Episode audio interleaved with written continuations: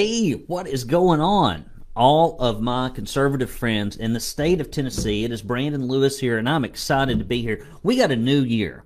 We got a new year coming your way, and we also have the legislative session that's about to kick off in Nashville, Tennessee, and we've got a lot of good things that I hope are rolling down the pike. I think we can claw back even more medical freedom. We've got our eyes on school choice, and lots of things going on, maybe even with social media censorship and illegal immigration. We'll be covering that because we are the eyes and the ears for the real conservatives all across the volunteer state. I've got a 2 o'clock appointment, and so I'm going to have to hurry through things. So I appreciate all of you joining me. If you would, in the comments section, if you would leave where you're watching from, anywhere in Tennessee. We got our first one here, hi from Greenville, Michelle Hudson. Thank you, darling, for watching and being with us. And if you're watching from anywhere else, if you'll leave in the comment section, and as I roll through these stories, whatever just plops into your mind, leave it in the comment section. I'm not going to waste any more time, but I am going to tell you to go to TennesseeConservativeNews.com and subscribe if you haven't already. And we'll talk about a few other things as we go through. And do check out our podcast, Tennessee Conservative. I think it's called the Tennessee Conservative, Apple, Spotify, anywhere. I think we had like 1,500 downloads, which for us is pretty darn good, because who really cares about state and local stuff? Apparently, Alan Whiteman does. Hello from Gallatin, and so does Stephen Teague. Hello, Parsons, Tennessee. I appreciate all of you. Let's get right into the news. We're just going to start off the new year with a bang. Oh, there's a little link in there. If you want to help us with our year-end campaign, I figure, you know, there's 12 days of Christmas. We're going to talk about the year-end campaign one more time. You can go there, click that link. I'll talk about that in the middle here in a moment. All right, here we go. $200 million TNInvestco program winds down, serving as a cautionary tale for some Tennessee lawmakers. Listen to this. This is perfect government, right? TNInvestco was a 2009 post-recession scheme that had bipartisan support, where Tennessee taxpayers would chip in $200 million to create jobs for potential startups in Tennessee. Now, zero specific goals were set for the program. Only 1,880 jobs were created at the cost of $91,000 a job. Could you imagine, before you hired someone in your business, if you had to pay $91,000 just to hire them? That's a bad program. The state has only recouped $28 million, leaving you, the Tennessee taxpayer, holding the bag for $176 million. It goes to show you the government sucks at spending your money to do anything regarding economic development. It'd be a lot better if they just gave you back your taxpayer dollars. Private firms were paid about $14 million each for investments and to cover management fees. Each made rather about $3 million in fees alone. Proceeds from any profits were to be split 50-50 by the state and the firm. And of course, you know, the firms got their money, but the state of Tennessee and the citizens never really got theirs. Put another way, if an investment group puts in $12 million and only recoups $6 million, it still makes $3 million. The state, which puts up all the funding, loses $9 million. That's the kind of arrangement they made. And this is so funny. When the bill was initially introduced, they said this, and this is the late Republican Senator Charles Sargent. This is about two things: the growth of small business and creating jobs. It's always about creating jobs, but more often it's about giving money to investment bankers or these big groups, or in the case of Ford Motor Company, it's about giving away a bunch of money to a company that really doesn't care much about Tennessee values. You know what we paid to Ford Motor Company per job? Looks like it's about $152,000 per job. So it's looking even rougher than TNInvestco, and I'm sure that when we look at it 10 years down the road, we won't be able to point at that and say, hey, we recouped our money either. Amazon got $17,500 in cash grants back in 2018. So as we start looking back at having 24% fewer small businesses, at least the last time we reported the numbers, than we did when Bill Lee took office, maybe a good idea, instead of handing money to these globalist companies like Ford Motor Company, who fight against voter election reform, who push an LGBTQ agenda and who interfere in our medical freedom here in the state of Tennessee, maybe you just give small businesses and taxpayers their money back. There's a novel idea. Next story. This is a good one. University of Memphis bribes professors to teach woke activism. The University of Memphis is offering $3,000 as an incentive to professors who incorporate teachings on critical race theory in their courses. It doesn't have to have anything to do with anything related to critical race theory.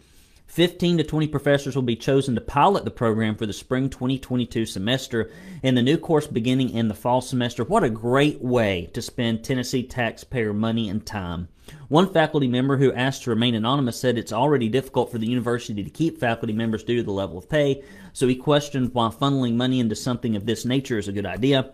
We've had a hard time retaining good faculty at our salary levels, so anytime you see money being spent on non-student, non-faculty causes, it makes you scratch your head, the professor stated. Could this money be spent on students or retaining quality faculty rather than progressive agenda that isn't likely supported by the taxpayers of Tennessee? I wouldn't support it. The professor also was concerned that this new push will cause courses to become political in nature when they wouldn't be. The professor says, I'm not sure how changing an accounting, nursing, or engineering course to align with social justice principles helps students. Well, buddy, it's because it's not about helping students. Critical race theory in government teachings, whether it's the battles that groups like Moms for Liberty are having with our K-12, where they're indoctrinating our children and teaching them to hate the color of their skin, or where they're taking our taxpayer dollars and teaching students right before they hit the workplace to go work for these large woke corporations that apparently control a lot of Republican politics in our state.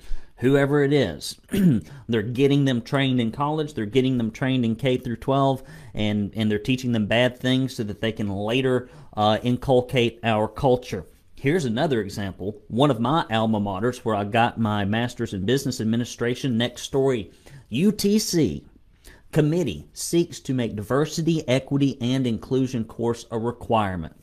Lord, we just keep spending the taxpayer money in Tennessee great. I hope the legislature will pick up on some of this stuff and do something about it, because our taxpayer dollars should not go to institutions that are playing around with this stuff. A University of Tennessee Chattanooga Reimaging Committee is proposing a revamp of the general education program in part to make room for a minimum of 6 hours of required diversity, equity, and inclusion courses for all students. The new proposal would cut several credit hours of math and humanities, because you really don't need to know about math and history when we can teach you how to hate your fellow man. What a great use. You know, a lot of these kids come out of school, they don't know how to manage debt, they don't know how to manage a checkbook, they don't know how to apply for a job, they don't know how to show up on time. We don't teach them that in college. We pile them up with a bunch of debt, and then we give them a bunch of worthless skills, and we put them out in the job force, and then we wonder why they're bitter and they can't make anything happen. It's because of crap like this. The UTC committee states that the current education curriculum lacks an in-depth examination of issues related to diversity, equity, and inclusion. Well, nobody majors in that BS. And it's just a bunch of hate-filled neo-racism, and they need to get rid of it. The committee states that for UTC to achieve these goals, the school needs to make a substantial commitment to a curriculum that addresses diversity, equity, and inclusion in a significant way. One of the most effective ways to do this is through the general education curriculum, because it touches all students. We really can't just indoctrinate a few that are in women's studies and other crap like that. We really just need to put this, you know, if you're trying to be a math major, if you're trying to learn how to nurse people in a hospital, we need to teach you how to hate your fellow man, because if we can't do that, then God knows how you're going to get through life. We got Ellen from Kingsport. Thank you for joining us, Ellen. Next story. A federal judge blocks Head Start mandates in 24 states. A federal judge in Louisiana has blocked the Biden administration's vaccine and mask mandate at Head Start preschools, granting a preliminary injunction for the 24 states involved in the lawsuit, including Tennessee. The mandate was set to begin on January 31st. In his ruling, U.S. District Judge Terry A. Doughty said that the injunction will remain in effect until the case is settled, and the thing is likely to go to the high courts, we imagine. The judge said, this issue will clearly be decided by a higher court than this one, he wrote. The issue is important. The separation of powers has never been so thin. I agree. Kansas Attorney General Schmidt said the latest attempt by the Biden administration to centrally plan the daily lives of Americans in the name of mitigating COVID-19 is perhaps the most absurd so far. The federal government simply has no legal authority to order 2-year-olds to wear masks all day at preschool. What a bunch of evil people. Lord, the evil in the world, it doesn't even hide anymore. And there's no pretense about it anymore. At least they used to try to do it in shadowy corners, and now they just come right out. Holly, thank you for watching from Knoxville. I appreciate you being here. The lawsuit claims that the mandate is beyond the authority of the executive branch and is against the law, violating the Administrative Procedures Act, notice and comment requirements that the Congressional Review Act and the non-delegation doctrine, the 10th Amendment, the anti-commandeering doctrine, the spending clause, and the Treasury and General Government Appropriation Acts of 1999. If you appreciate what we do here at the Tennessee Conservative by covering the conservative news that Tennessee's liberal media never ever will, about things that actually affect your life that you can change by picking up a phone, calling your representatives, etc. We're so worried about what's going on with the drama in Nashville, but we don't look, or in D.C. rather, but we don't look at what's going on in Nashville. We don't look at what's going on in our county seats, where we can truly make a difference and stop the creep of leftism and liberalism in our state. If you go to TennesseeConservativeNews.com and if you click that red support button, we'll send you 2 Proud Tennessee Conservative bumper stickers. I actually saw some of these going down the road the other day. I see them more frequently now than I ever have before. And I actually stopped in the Chick-fil-A drive-thru and talked to a gentleman and said, I appreciate you reading my publication. My wife thought I was crazy, but that has not changed. That has not changed. And if you get $50 or more or a recurring donation, we will send you this Proud Tennessee Conservative tumbler. And if you put in bad liberal CRT ideology in here, and if you shake it up and you pour it out, you can actually teach kids to read and write, which we apparently can't do in the volunteer state because only 1/4 of them are reading at grade level. But we got plenty of time to focus on CRT, and our kids that are graduating can't get jobs and they're covered up in debt. But we need to be doing that in our universities at your taxpayer expense. But if you put their curriculum in here and shook it up and poured it out, the kids might actually learn something, because this has magical properties. It is hewn from some remnants of the metal left over from the sword Excalibur. These claims cannot be substantiated, nor are they approved by the Food and Drug Administration.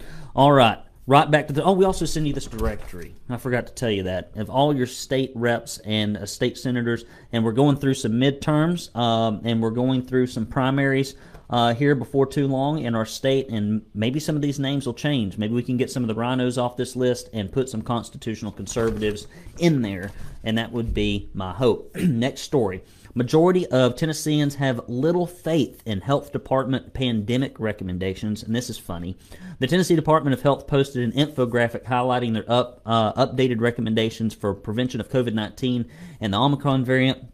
Along with the infographic, they posted the text, the best way to prevent the spread of this new variant or any new variant is to get vaccinated, get a booster if you're eligible, wear a mask, indoor public settings, or in crowded environments, or otherwise fear for your life.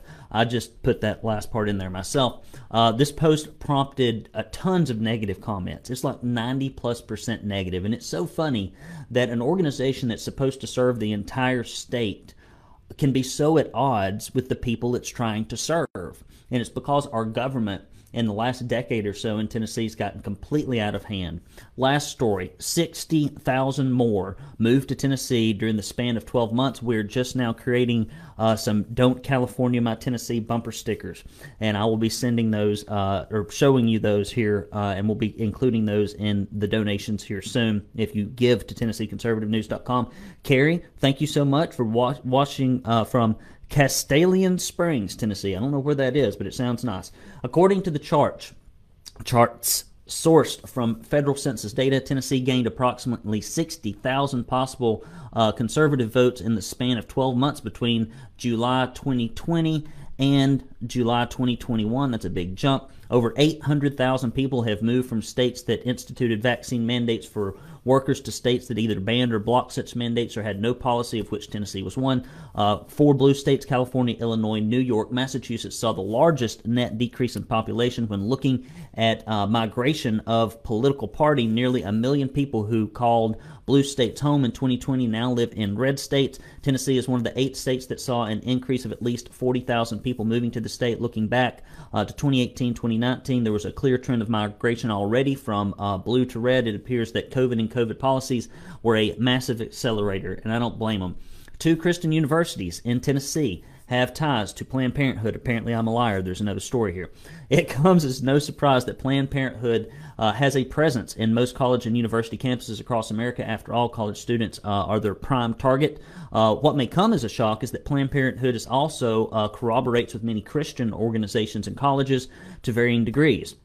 Students for Life has been checking up on Christian schools across the country since 2019 and conducted an extensive investigation, and here's what they found in the old state of Tennessee. We have about 2 organizations that claim to be Christian yet have affiliation with Planned Parenthood. One of them is Sewanee, which is pretty darn liberal. University of the South, an Episcopalian school, received a B rating from Students for Life for having Planned Parenthood promoted on a map and its community partner. Rhodes College, with Presbyterian affiliation, was given an F rating for many infractions that the Students for Life found, and many of them have them listed as places that you can go get assistance and help with reproductive needs, when what that really means is an opportunity to abort a young child. And Christian organizations should not have anything to do with these, with Planned Parenthood. And if you are an alumni or know somebody is of a Sewanee or Rhodes College, maybe you send them a little email and let them know. They should probably send their alumni dollars somewhere. They're not pointing them toward an organization that likes to end life, which we know is rather not Christian. Brandon Lewis here. This is fast. I've got a 2 o'clock appointment, and it is 2 o'clock. So I'm going to hop off here, let you go back to living your life. Listen, go to TennesseeConservativeNews.com, subscribe to our e-newsletter. In case we ever get kicked off social media, God knows they'd never censor a conservative voice, and we've not seen much of that lately. Dr. Robert Malone, who I recently interviewed earlier in the year, has been kicked off of social media platforms. Marjorie Taylor Greene, Rand Paul, we're seeing them all over the place. So please do go to TennesseeConservativeNews.com and let us get your contact information so we can contact you directly should we ever get the boot. So you tell the truth these days. Big tech's in collusion with a lot of folks. You will get the boot. Brandon Lewis with TennesseeConservativeNews.com. Do go there and hit that red support button. We need your help. Love you, mean it. Happy New Year. More to come next time. Talk to you soon.